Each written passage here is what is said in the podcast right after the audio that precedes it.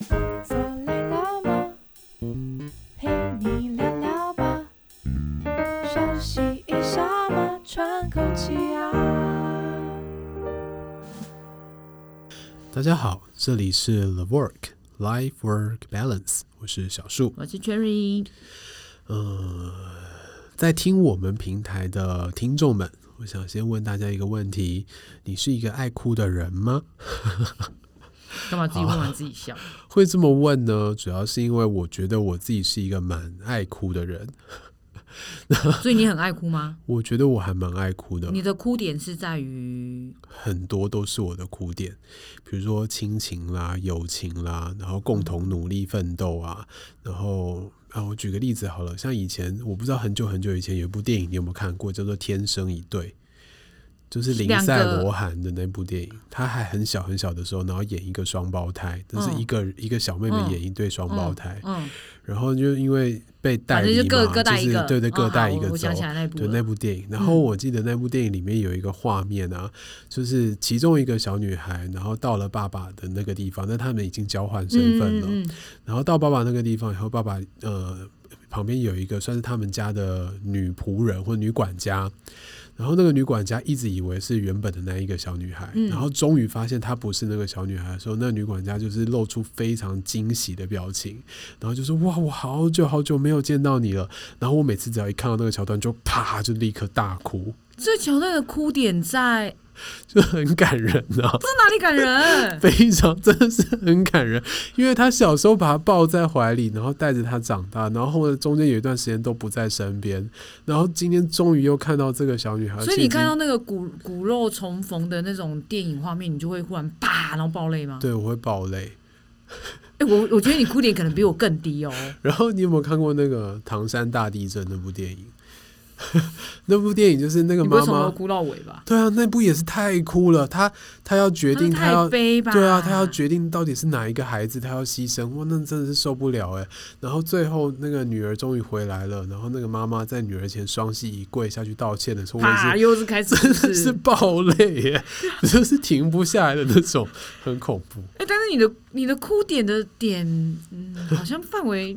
有点有点大哎、欸，然后我看动画也会哭。你你看哪部动画哭？很多。我觉得我好像我们好像找对人聊这一集了。比如说像那个《海贼王》，我也会哭啊，《火影忍者》我也会哭啊。然后最近可能最近比较呃。有一些动画，比如说像呃运动类型的动画，然后他们、就是、你说最后得到胜利这样吗？对，他们就是共同努力，然后一起在撑那个过程，很辛苦很辛苦的过程。对啊，那种立刻也是爆泪。你这样子之后，就是有听的人都知道你很爱哭哎、欸。没关系，我没查。我我要跟我我为什么要我为什么要讲这句呢？就是因为其实如果大家看到他的外表，大家不会认为他是个爱哭的人，哦、但他其实哭点非常的低。对，就是泄底谢光了。好啦，这不是重点，重点就是你觉得，嗯，因为其实我们觉得一些社会上或者是大家对于性别上的定义啦，还是会认为哭这件事情在男生身上出现，其实是很比较相对好像不是这么适适切的情况。嗯，嗯对，这主要是因为最近有遇到个案了，然后。嗯你会觉得你在跟这个个案聊的过程当中，他的压力很大，嗯，但是他的情绪是一直 hold 住的，他不愿意这么轻易的去流泪，或者不愿意这么轻易的哭出来。因为我觉得，其实女女生哭啦，其实不不管是哪一哪一种类型的哭，嗯，其实看起来都是一个很正常的反应，然后甚至还会很容易被理解，对，很容易被理解，可能还会被对被安慰，对对对被安慰，对对对，所以就是很沉的，就是人家就是说嘛，那个泪水是女人的另一种武器，是，对，但男生好像就不能用这个当，别讲当武器啦。但是如果你看到一个男生哭，好，我现在这样子问好了。比如说，我现在看你看到我哭，你的感觉是什么？不能这样问，你要先看一下你的哭点是什么。然后，如果你都不知道我哭的原因，单纯就是看到我开始哭了，你的感觉是什么？你的第一个想法是什么？可以用。我有我我应该这样说，如果我看到个案哭，我觉得我觉得我的接受度很高，因为因为你知道他们的原因、啊，对对对对，呃，甚至就像你刚才问啊，不不见得完全知道他的原因，但是我可以看出来他是在做一个情绪的表达，我觉得我的接受度很高，是，是，对。但如果对象是你，我现在没有办法回答你这个问题。你现在哭的时候，我考虑一下好不好？你有看过你的爸爸哭吗？别说真的没有，嗯，真的没有。对，我有看过我的爸爸哭。那你当下的反应不能播，忽然觉得这一集可能不能播。那你当下的反应是什么？我当下的反应真的很真实，我印象非常非常深刻。你有震惊吗？我真的第一个反应是震惊。嗯、呃，震惊的原因是震惊的原因是，我觉得他是一个坚强、很坚强的人，他不是这么脆弱的。嗯，所以我当下真的第一个想法是震惊。好，那震惊完之后，你你你做的就是对他，因为他看到你，你看到他哭了嘛？对，你的反应是，他看到我看到他哭，他的第一个反应是转过头去，就是我怎么可以在我儿子面前落泪？他不想让我看到他哭。哦。然后我的第二个反应就是我过去抱他。好，呃，应该是说，其实会想要跟大家讨论今天这个话题，是因为我们其实都很直觉的觉得，比如说男生不能哭，或者是。嗯，爸爸这个身份可能不太适合流眼泪这件事情，对。嗯、但其实我觉得，哭是一个很正常的情绪反应，它反映的出来的只是当下你对呃事件或者是感触的反应而已。它其实应该要跟性别没有关系，对。只是因为一些大家对一些观念上，哦，就觉得哎，男生怎么可以哭啊？甚至是小时候。你有看过就是那个小朋友跌倒了吗？对，女生哭好像大家都不会说，哎、欸，不可以哭啊什么。可是如果是男生，你一定有听过，可能爸爸妈妈把他抱起来以后就会说，男孩子哭什么哭，要坚强一点。对对对啊，以前看小说都写男儿有泪不轻弹呢。对，为什么男儿有泪不能轻弹？就莫名其妙。对对，就莫名其妙。然后 其实其实很多男生都很爱哭，我不知道啊，不知道不知道。但是在教育的过程中，其实真的被教育成一个不能轻易掉眼泪的那个状态。对，真的就是很多，不管是小说也好啊，文学啊，或者是电影啊，或者是真的你日常生活当中的教育，嗯，其实都一直在灌输你这样的一个概念。对，所以我觉得这件事情对男生来说是很不公平的。对，因为回归，我相信我爸爸也是啊，嗯，在他小时候，他也一定是这样被教育的。所以他不敢在家人面前哭，甚至他不敢在孩子面前哭，因为他觉得如果他哭了，就表示他脆弱。嗯，他脆弱了，那孩子对他就会没有信心，就会觉得说：“哎，爸爸以前那个坚强高大的身影好像没有这么稳固了。”嗯，所以对于他来讲，他的那个传统的道德价值就会觉得是我不能哭，我不能呈现出我脆弱的一面。那社会上或者是工作上，其实有很多男性也都是有这样子的压力在。嗯在工作的时候面临很大很大的压力，但是因为一些原因，他必须要把这种情绪 hold 住，他不能让他崩溃。对，对，那可能在这个过程当中，其实我知道他是很不舒服的啦，嗯，这种憋住情绪的感觉是很不舒服的，所以我我是觉得是。好，今天我们看场合，你知道有一些地方你可能真的不能哭，或者是你不愿意或者那个当下当下可能不适合哭。对，但是你不能用这个方式套用在你的生活中的每一分每一秒。确实，你一定要留一个时间，是就算是你自己的时间，嗯嗯嗯，你也是可以适当的去宣泄这个情绪的。嗯，因为我觉得哭，它回归到最本质，它其实就是人的一种本能情绪的反应。是的，对。那小时候孩子哭，为什么他们就可以？哭，因为他就是很从还没有开始社会化嘛，所以我所有的情绪我都可以正常哭笑，我都可以正常的表达。对，但是随着我们的长大，好像很多本来就存在的生理反应，或者是我们的生活生理的保护机制，对，都被大家给社会化，说哎，不可以这样子做，抑制下来，对，都抑制下来了。但我觉得这样子来长时间来说，其实它是不公平的。对，所以其实。社会化本来就是一个过程嘛，程嗯、就是我们在这个过程当中，你会让你自己生活的更自在、更舒适一点点。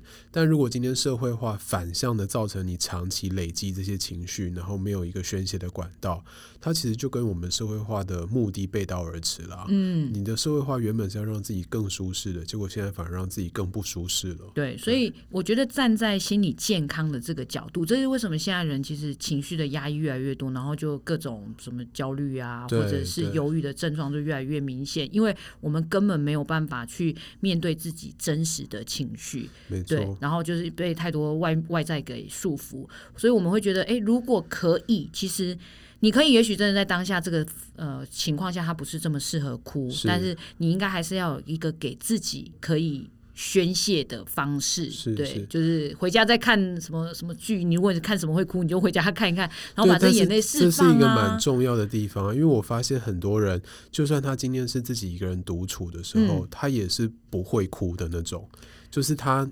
你说他会把眼泪这样忍住，然后在里面打转，但是不能滴下泪，他知道自己有这些情绪的压力，嗯、但是他仍然选择不哭，或者说他已经不会哭了，嗯、不知道怎么去哭了。嗯，对。对于你来说，如果今天有一个人跟你说，我也很想宣泄我的情绪，但是我不会哭，我哭不出来。嗯，那你有什么建议可以给他吗？其实我觉得他们不是哭不出来，嗯、是如果你让他把他这个哭的情绪，甚至他不呃不舒服的情绪讲出来的同时，其实那个眼泪就会自动的掉下来，嗯、因为这是一种自我的正常的防卫机制嘛，是就是你你的情绪已经得到一个。宣泄的出口，所以他们的眼泪就会掉出来。嗯、只是有没有人可以帮忙他做这一件事情？是是对，那当然，呃，如果你已经意识到像这样子的情绪对你自己会产生一些影响的时候，寻求一些心理资源，哦、呃，就是比如说可能做一些心理智商，这些我觉得这个也是一个很正正确的管道。对，但不是每个人都可以接受到。这个程度，但我觉得最至少至少，大家要能有一个想法是，这是一个很正常的反应。那不管你是在别人眼中多么坚强的什么男性啊，什么高阶主管啊等等的，我觉得这个都是你可以让自己有一个宣泄的方法，甚至不见得真的是要掉下眼泪啦。但是我们可以承认自己其实都是有。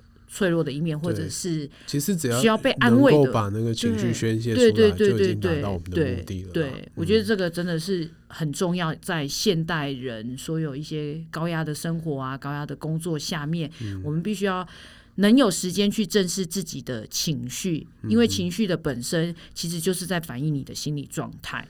这个我觉得非常非常重要。那你有没有看过自己哭的样子？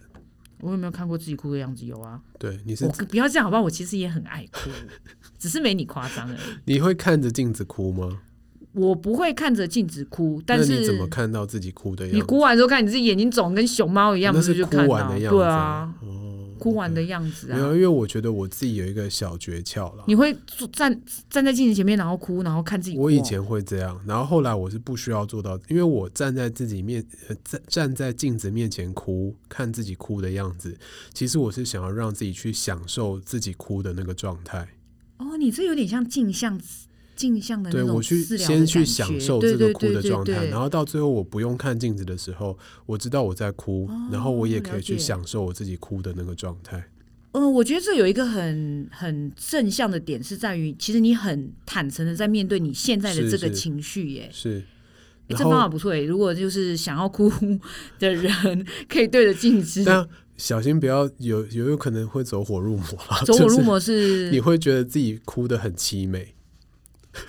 那也是一种美啊！对对对，但是有时候你就会觉得说，可是我觉得如果我，我，我觉得我如果 看着镜子哭，我会笑哎、欸，我会笑出来，因为很好，这个动作很好笑。那也是一种宣泄啦。如果你就笑了，对啊，哦、对啊，反正情绪就是有出口嘛，对对对，笑或哭都都是。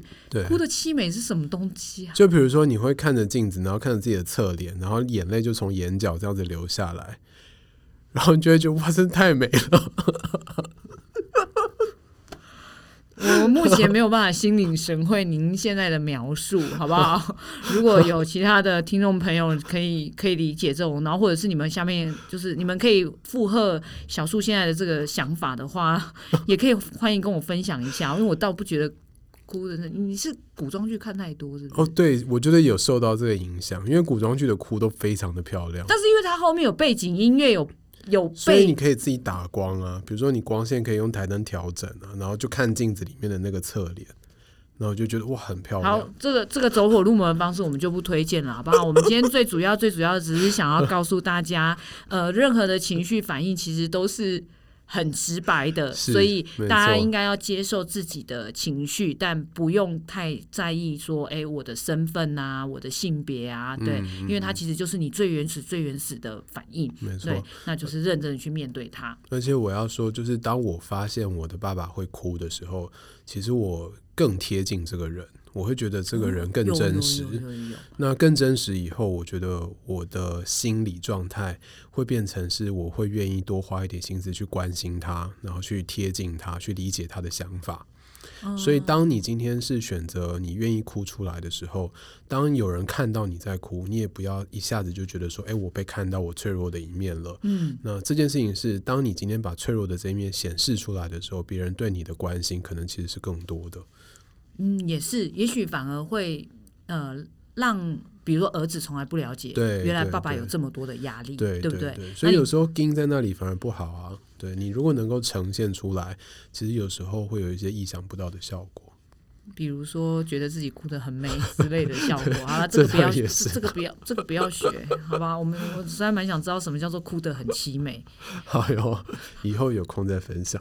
啊，好，如果大家想要看那个小苏医师哭得很凄美，嗯，可以点下面链接，点下面链接，然后呢，你你你就会你就会拍拍什么？拍影片哭给大家看，然后让他们知道什么叫做哭得很凄美吗？好，后面没有什么太大的意义，请大家忽略这样。对，好，其实我们还是希望大家能够分享给我们的故事是：如果你觉得你的情绪其实已经满意到一个程度，但是你又无法宣泄，嗯、请记得一定要点下面的链接跟我们说。